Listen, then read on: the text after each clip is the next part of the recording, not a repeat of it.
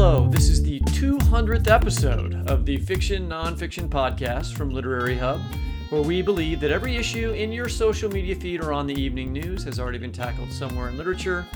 I'm Whitney Terrell, the author of the novel The Good Lieutenant. And I'm V.V. Ganeshananthan, also known as Sugi, author of the novel Brotherless Night. Hey, Whit, happy 200th episode. Thank you. Are we having a party? I got so much stuff going on. I can't have a party. We're just this is the party right now. This is the party. and no one parties like we party, which means we're doing an episode on yes, the news. Oh yeah, it's a real birthday party type episode, but it is a very important episode. So, what have you been following in the news?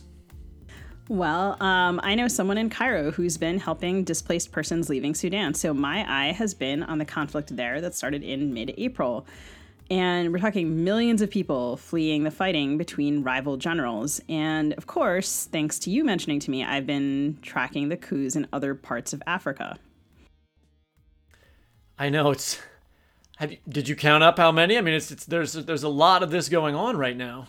I did a lot of homework, and I was watching Al Jazeera English to try to get this straight in my head. And so there have been six coups in Africa since 2020. Guinea, Mali, Niger, Burkina Faso, Chad, and Gabon. And I think Gabon is the most recent. Those are all former French colonies. France, thanks for the help. Uh, I don't know what does that is that related? Do you think that's connected? What about Sudan? I mean, that's that was a British colony in my understanding. Okay, okay. So we're getting a little ahead of ourselves here, but today we'll discuss all this with a writer who can help us get a better understanding not only of what's happening in Sudan, but also how that connects to the other African countries that have experienced recent coups. I personally am super excited to speak to her because I'm a longtime fan of her fiction. I'm talking, of course, about Leila Aboulela, who is also the author of the acclaimed new novel, River Spirit. Leila Aboulela is the first ever winner of the Caine Prize for African Writing. Nominated three times for the Orange Prize, now known as the Women's Prize for Fiction, she's the author of numerous novels, including Bird Summons, The Kindness of Enemies, The Translator, a New York Times notable book of the year, Minaret, and Lyrics Alley, which was fiction winner of the Scottish Book Awards. Leila's collection of short stories, Elsewhere, Home, won the Saltire Fiction Book of the Year. Her work has been translated into 15 languages, and her plays, The Insider, The Mystic Life, and others, have been broadcast on BBC Radio. She grew up in Khartoum, Sudan, and now lives in Aberdeen, Scotland. Leila, welcome to the show. Hello, thanks for having me. Thanks so much for being with us. Uh, this year, conflict between rival factions of Sudan's military government has led to fighting that has prompted, unfortunately, millions of people to leave their homes. You spent most of your childhood in Khartoum. This must be hard to watch. How are your friends and family there faring? And what is the situation like on the ground from for civilians from the reports you've been hearing? Yeah, I spent more than my childhood in Khartoum. I actually left in my mid uh, 20s and I had already graduated from university and got married and had a baby. So I did a lot of life there. um, uh, my friends and my cousins, about most of them, by day eleven of this uh, conflict, um, they had they had left. They had left the country.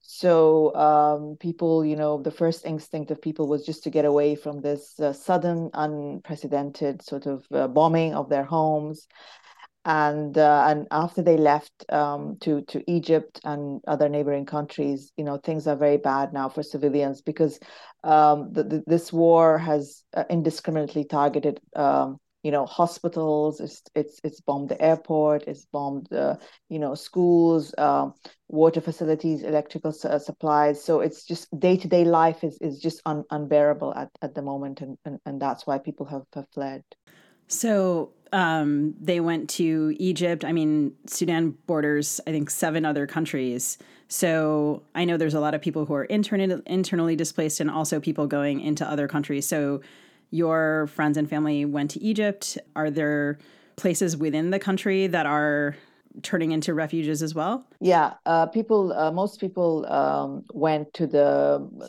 outside the capital. They went to the provinces, uh, which there was, you know, uh, less fighting, and it's it's uh, they felt safer there. Uh, it just happened that my my family and the, the the the people I know they went to Egypt. I guess because we originally have um, our ancestors were from Egypt, so there's always been a, a, connection with with Egypt. So that was the the instinct was to to kind of go there uh, as a place of, of of safety. But yeah, I mean, people have gone to uh, you know, Ethiopia, uh, Chad, uh, South Sudan, depending on you know where they they have links, where they have family members. But most of the displacement is happening within within the country itself. Yeah. Okay. Um, yeah, that's interesting. At the top of the show, we were talking a little bit about. Um, I know someone in Egypt who has been working with people displaced from Sudan, and I was also reading a story in the Times about. Um, people who had gone from South Sudan to Sudan and were now returning. Um, so doubly displaced. And I think that history of multiple displacement seems to be part of the larger story of the politics of this area. So Sudan became independent in 55. And I was reading that since then, there have been 15 coup attempts in Sudan, five of which have been successful. Can you talk a little bit about how General Abdel Fattah al Burhan came to power in 2019 and and why he is now at odds with uh, Lieutenant General Mohammed Hamdan, who is the leader of um, the paramilitary force, the Rapid Support Forces? Yeah, he came into power when, um, as a result of a, a civilian um, sort of revolution against the old general, the old uh, military dictator. So Sudan, um, almost from uh, the independence, with very few and short exceptions has been ruled by you know one military dictatorship after after the other. So it's really the army is the most powerful institution in the country. It's got the biggest share of the um, the budget. You know it's the richest institution. It's the most powerful institution in in, in the country. So um, uh, basically just the, the the the, changing the rule is the the whoever's ruling comes then with a coup one one coup after the other. And so this general burhan took over with a coup but he was he was supported by this paramilitary um the dagalo that you mentioned. Uh, and um, and but then they fell out because this paramilitary uh, was meant to be incorporated into the, the, the main army, but uh, they negotiated the terms in, into which they would be incorporated in the larger, uh, you know, the, the country's army. But they weren't happy with the, the, the negotiations, and so they they they they went to war in the capital, you know, disregarding the the, the people who were who were present. So um, that is is is, is what uh, happened, unfortunately. And unfortunately, the the paramilitary were kind of like um, encouraged and uh, uh, in the hope that they would uh, lessen the the power of the of the military. But it just backfired. It was just not a good idea. In theory, maybe it would have uh, was a good idea, but in practice, it was just a disaster. Okay, we're going to take a short break here, and we'll be right back.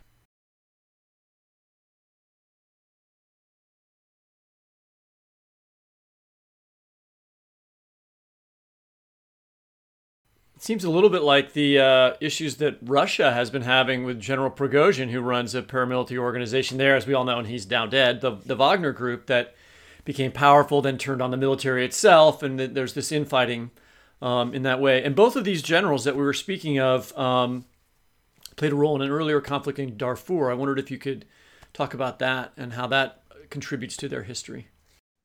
Yeah, so this um, um, the Hamdan Dagalo has was was a warlord in in Darfur, and then all these atrocities that would, are taking place now in the capital took place in in Darfur.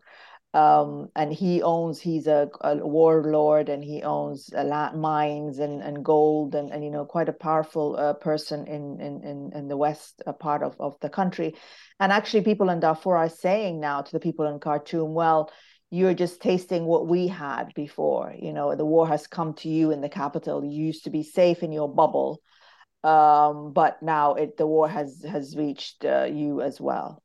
So Sudan was a British colony. Um, earlier in the episode, Sugi mentioned six African countries where there have been coups: uh, Guinea, Niger, Chad, Gabon, Burkina Faso, and Mali. These are all former French colonies. Um, of course, they all have their own specific political context, but what role does colonialism play in what's happening here? Well, colonialism uh, laid down the boundaries, the maps of all these countries. in ways which the colonialists thought was logical, but it might not have been logical for the people uh, and the way they uh, were affiliated with their tribes and, and how they felt that they were loyal. Uh, but then colonialism decided to mark as this is Sudan, this is uh, you know this is Chad, this is Guinea. Uh, so that is is one thing. You've got you've got a, a boundary which is kind of uh, European created, um, that is one thing and then the other thing is the way the the the colonialists um, did the divide and rule and how they kind of like set would set one group against the other and play one group against the other and so this this this created these kind of like uh, uh, you know the, the divisions and the the separate development in, in certain areas of the countries and and how one you know uh, perhaps one tribe would be elevated and given uh, be favorites amongst the, the British and be given land and be given help, whereas others won't because they're deemed to be a threat.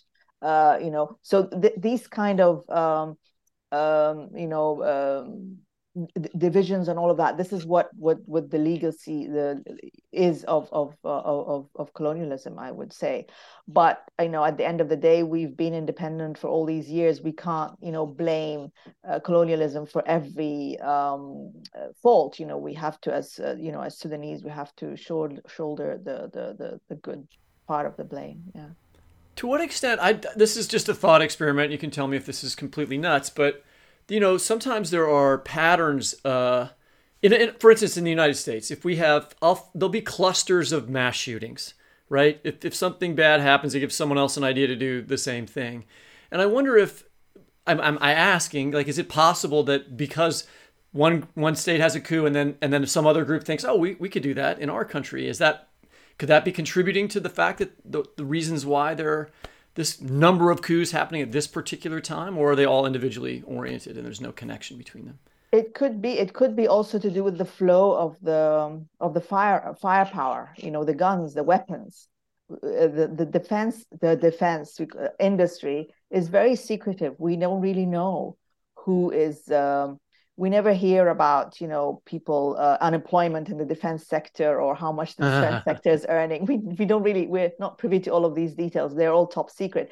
So we don't know what is going on. And and and i've noticed for example in sudan you get a very poor country and then suddenly you know a military uh, truck is driving down the road and it's so uh, sophisticated and it's so pristine and the soldier is dressed you know really very nicely. So a lot of money is being poured into this. And if there's if there's guns and bullets and, uh, and you know why why wouldn't they use them? They're going to use them because they're there. And and and how come they are affording all of these things in a place where they can't afford vaccines and they can't afford um, you know schools and all of that? But suddenly there's no problem. They, they, they never run out of arms. You know they never run out of bullets and yet they run out of food and they run out of all these other things. So it's it's it's the weapons is a is a big part of it. I mean i can't tell you how familiar so much of this sounds um, as someone who writes about a, the sri lankan context. And as you mentioned i mean these and basically every single one of these countries has tremendous natural resources um, you know, uranium, oil, et cetera. And so you'd think that the citizenry might experience some of the prosperity that could potentially come from that. But there's this extractive history of colonialism. And then um, the kind of modern replacement for that, which might be corporate. Um, and, you know, I was doing research for this episode and I was watching an Al Jazeera video where people were, you know, united spitting on the French flag. And um, so also they seem to be colonialism also seems to have offered them the opportunity to unite behind a common enemy, even when they don't actually support the people who are behind the coups. I mean, I can understand why people who are disenfranchised in a variety of ways might want change. A number of these countries also just flat out have security problems, like Whitney was referring to the Wagner Group. Like a bunch of these countries are some of the countries in the world most affected by terrorism, like ISIL connected groups, etc. I mean, the Wagner Group does business in Africa as well. Yeah. you know that was what that's where he was yeah. stationed. And yeah, there's links with uh, this Hamdan Daglo as well. Yeah, with the mining and and and they have you know they they they own some of these uh, mines and, and and and all of that. So there is there are the these connections. I was so in this video that I was watching, I was struck also that they had a clip of uh, of Vladimir Putin saying neo colonialismo Um, and I was like, oh, now I know how to say neocolonialism in Russian. Um, so you know, he's he's in some cases lending some of these um, military dictators support, but then there are, are also like very legitimate reasons for some of these populations to want change. You know, we're taught to consider coups bad. Are all of these coups necessarily bad? And what does it mean that so many countries are affected at this moment? Is it actually a lot of is it actually a lot of change all at once? Well, if the if the military is the most powerful entity in in in, in the country, and if the, it's a military dictatorship, the only way you can remove this dictator is through a coup. I mean, they don't go away. They don't come. They don't have an end of uh, you know um, period of office. Let's say they just don't have that. There is no elections. The, All the elections are all a, a fraud. So the, sometimes the only way out of this of, of this is a coup you know, and, and, and people would hope then that the coup would come with a better, you know, a, a, a more benign uh, military uh, dic- dictator than the one than the previous one. Um, and then sometimes he then says, "Well, I'm no longer a, a, a, military person. I will become a civilian." But then he continues to rule as a as a civilian. So it's it's it's um, uh, no. Sometimes the coup is the only way out of a certain situation. You know, it, it gets to a point where that's the only way out of a particular um, situation. Um, and some of these coups that you mentioned that Sudan went through, I mean, I was living there and when in many of these throughout these many of these coups, they very little blood was shed. It was they were peaceful coups. You know, you just wake up in the morning, you hear military uh, music on the radio. Uh, the the the airport is shut down, the schools are shut down. You just sit at home, and suddenly, you know, the, the everything is shut down, the radio, the TV, and then suddenly there's an announcement that that some so and so has taken over, and then that's it. It's just um, you know, it's pretty smooth that way. And then they they put all the ba- the old regime in in prisons, and they, and then they just just continue. So it's it's it's not all the, not all coups are are extremely vi- violent, but what is happening now in Sudan is a vicious is a vicious war that has been going on now for for for for months and which has uh, it's happening in in the capital in in in you know areas which are um, you know where civilians are are are, are living. So the, you know people are getting caught up in it. I mean it seems like they're they're two bad guys fighting each other to run the country. I mean who are the who are the forces of good in this case? I mean, are there are there non-coup, maybe pro-democracy or whatever other socialist or whatever other form of uh, some other form of government? That, are there are there meaningful organizations or forces pushing for that in Sudan? There are, and there are the local uh, councils that are helping people now. They are on the ground, making sure that people are are getting to safety, making sure that people are getting medicines, maybe making sure that people are getting water. This these these on the ground community groups, um, you know, are are the ones who are the the the good guys. And there were a lot of uh, pro democracy groups, and we saw in the revolution of 2019 that there were, you know, people were out in the streets and women were out in the streets wanting a civilian um, government. So, that, but but you know once the, the the weapons come in and once the killing come in the conversation stops. You really can't have a conversation with someone who's pointing a gun at you. Okay we're going to take a short break here and we'll be right back.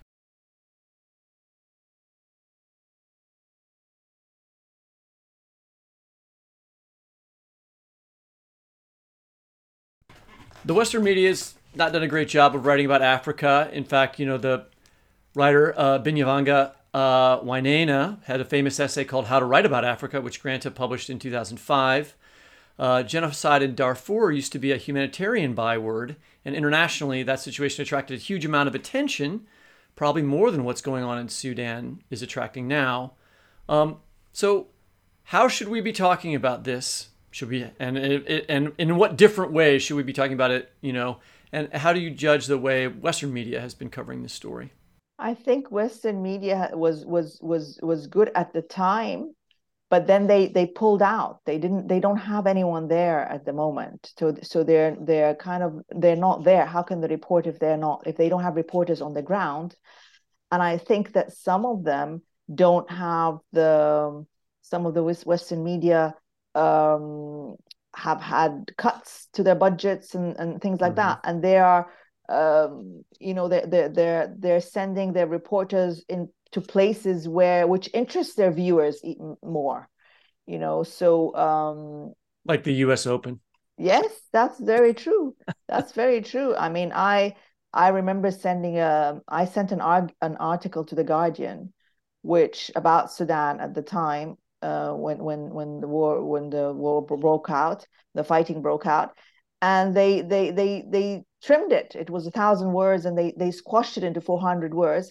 And yet in the same edition of the guardian was pages and pages about the the, the finale of succession um the mm-hmm. series this the, the the series on on tv you know everybody had something to say about you know the the the the, the, fi- the finale of, of, of succession.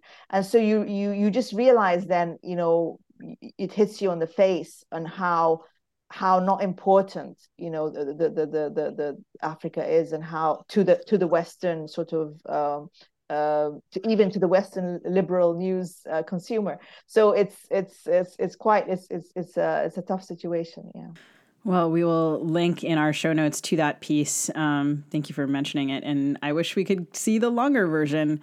That is also a very familiar story. Um, I'm horrified and yet not at all surprised.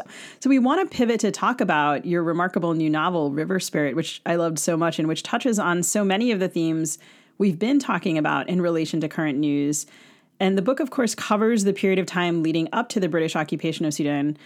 You originally planned to write a book set in the early 1900s when Khartoum was rebuilt after the British invasion, but you ended up pivoting and, and setting it in an earlier time period. So I wonder if you could talk a little bit about how that ended up happening.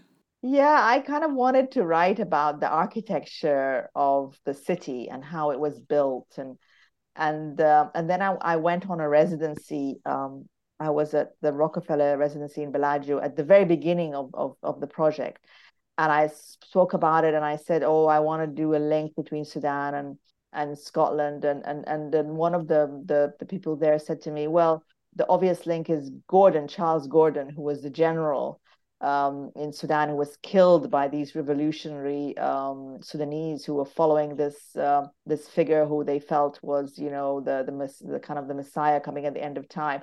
And I was like, oh, I know the story. Of course, I've done it in history. I've done it in school. I've done it in university. I know the story inside out, but it's just too dramatic. It's too, uh, it was made into a film. Um, uh, Hollywood, you know, had a go at it with Charlton Heston and uh, as the Charles Gordon and Laurence Olivier in blackface as the Mahdi. Surely I, surely I wouldn't, uh, you know, be able to pull it off. But but I did pull it off, so that was good. so at first I was kind of wary of it, you know, battles and and things like that. But um, but I, you know, I I I I did it, and once I decided to do it, it was it was great. It was you know really good good fun to do it and and to delve in the history, and it was exciting and and it is an exciting story. So so the history is sort of exciting, and I didn't I actually didn't make anything up. I didn't take liberties with the history. I was just very accurate because the, the truth is was really more exciting than anything you know anybody could dream up. Yeah. We'd love to have you uh, read a passage of the book, um, and we can hear about this story directly and hear your descriptions of uh, Khartoum, which are also very beautiful. So I have um, I wrote about Charles Gordon in um, one chapter. The the the, the novel uh, tells this the the the um, the story, the history from different um, points of view. Uh, some of the characters are you know women. Some of the characters are men. Some of them are supporting of this um, uh, revolution and supporting of this the character of the Mahdi. But um, um, this chapter is from the point of view of of Charles Gordon, and he's there in Khartoum. He's um, he's um, you know he's he's holding it. He's protecting it from the the the, the rebels who are you know surrounding the, the city at this uh, stage. Through your telescope, you see them. They are arriving every day, more and more of them. Spears and livestock camping across the White Nile, their banners shifting in the breeze. Panning the telescope to the north, you can see the others across the Blue Nile, the neighboring tribes who are threatening Khartoum. They are awaiting the arrival of the Mahdi, men who have ab- abandoned their land to fight the holy war, or have been forced to do so because it is no longer enough for a village to pay allegiance to the Mahdi. They must fight for him too. Who is doing the cultivation now? No one, and starvation lies ahead for everyone. Khartoum can only last a few more months. From the palace steps, you watch Stewart embark on the Abbas. The river is favorably high, and the steamer is filled with ammunition a mountain gun, and 50 soldiers. Stewart is taking the smallest of the steamers, shallow enough to navigate the tricky rocks of the waterfalls. With Stewart are the English and French consuls, the senior boatyard engineer, Malcolm Ramsey. They will fight their way downriver through Berber, and perhaps if the Sudanese in the vicinity rally, the city can be retaken. That would be such a feather in Stewart's cap. You have given him your journal to hand over your code book, inventories of the supplies of ammunition and food in Khartoum, the urgency of the situation. That is what he must convey to your superiors in Cairo and London. They are divided. Some are on your side and others dragging their feet. Queen Victoria trembles for your safety. She writes to Gladstone, the Prime Minister, Gordon must not be abandoned. And Lord Hartington, Secretary of State for War, agrees. But Lord Granville, the Foreign Secretary, is happy to abandon you it is unthinkable but true that Gladstone himself has risen in Parliament and expressed sympathy for the Mahdists. These people are struggling to be free, and they are struggling rightly to be free. Rightly, he says, rightly, after you warn of the danger for the whole region, for Suez, for the future. It takes so long for news to reach you, for you to know what is happening in England. Eventually, you learn that all through the summer, the debate about the Khartoum siege has gone on, with the press taking your side. Your anti abolitionist friends have forgiven your misstep of reinstating slavery and rallied. Hartington threatened to resign. Finally, at the end of August, before Stewart's sailed, Gladstone had given in, and £300,000 were authorized for a relief expedition. It is on the way. You have forced their hand. So Gordon then just waits, you know, and and and and and that is the real that is kind of the the exciting part of him waiting uh, for the relief expedition. And will it come, won't it come, uh, will it come in time? And and and I kind of grew up with this story. And uh, and I lived very close to the palace where he was living and where he stood with his telescope every morning. So I could see all that and I, you know, uh, as I was writing, I, you know, I could visualize all of these things and I could, you know, I could put myself in his shoes, you know, with the telescope and and and and just waiting for the site of this rescue expedition, uh, uh, you know, to come to come, um, um, you know, up the Nile to to rescue him. Okay, we're going to take a short break here, and we'll be right back.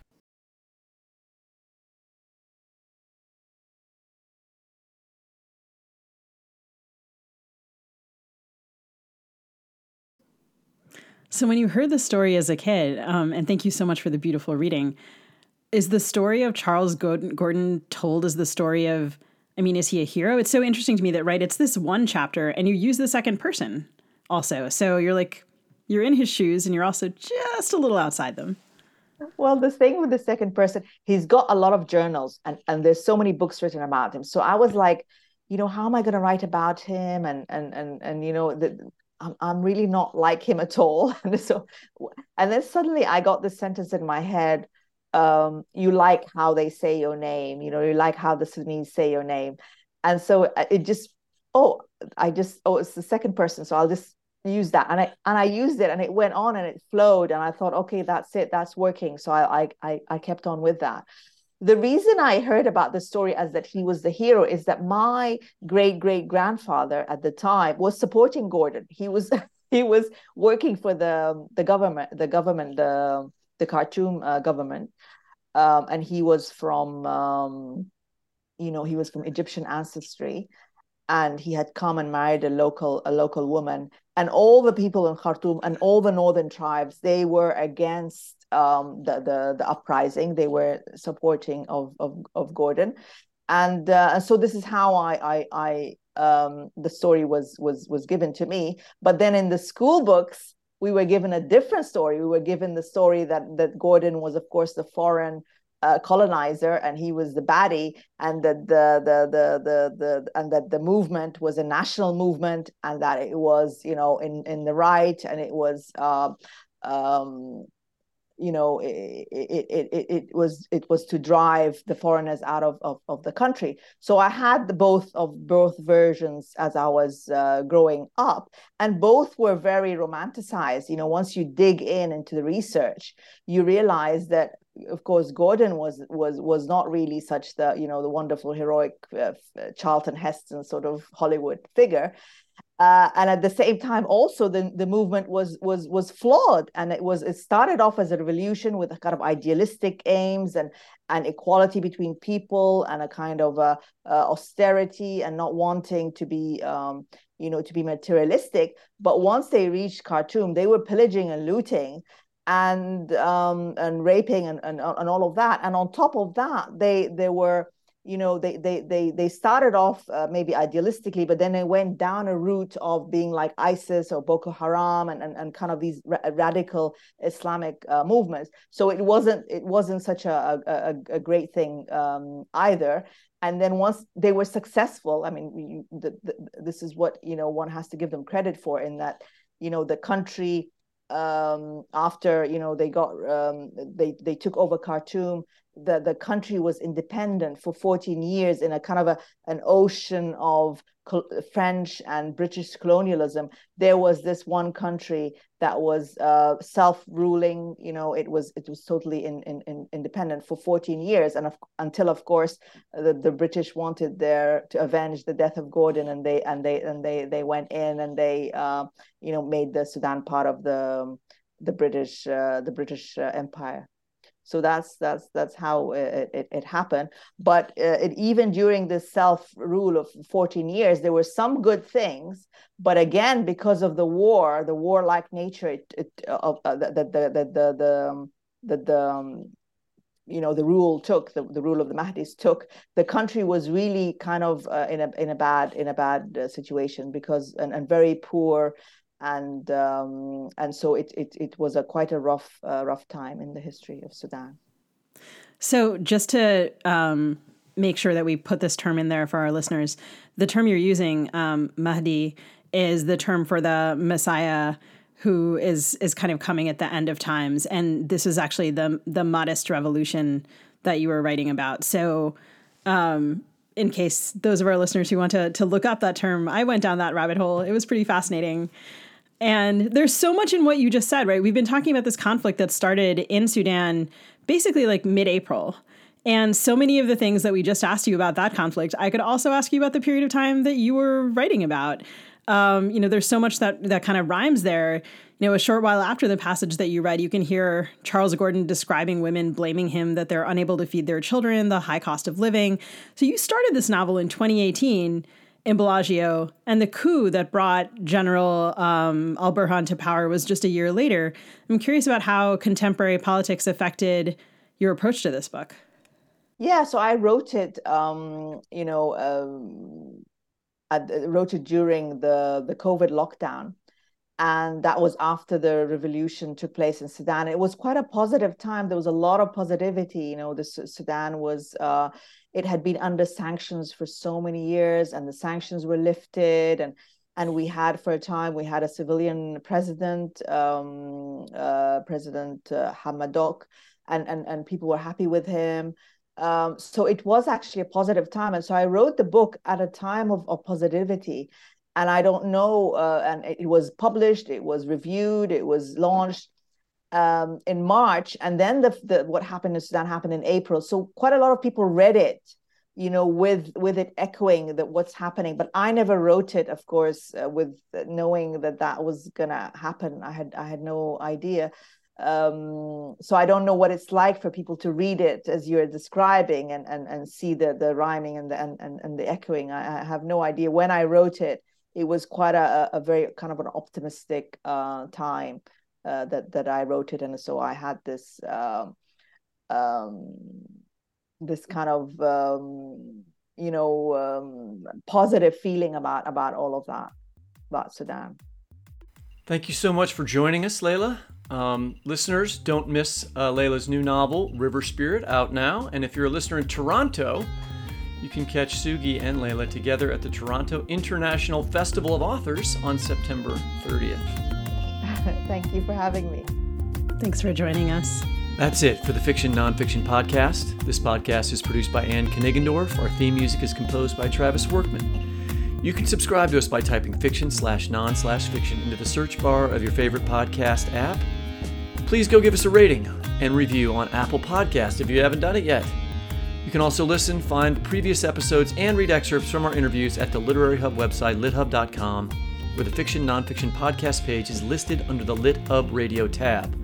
We'll also post that show page with links to the books we referenced this week on Facebook at FNF Pod, on Twitter at FNF Talk, on Instagram at fiction.non.fiction.podcast. You can find video of our interviews at our own Fiction Nonfiction Podcast YouTube channel and IGTV channel and on our website at fnfpodcast.net, where our back episodes are grouped by topic areas. Happy reading!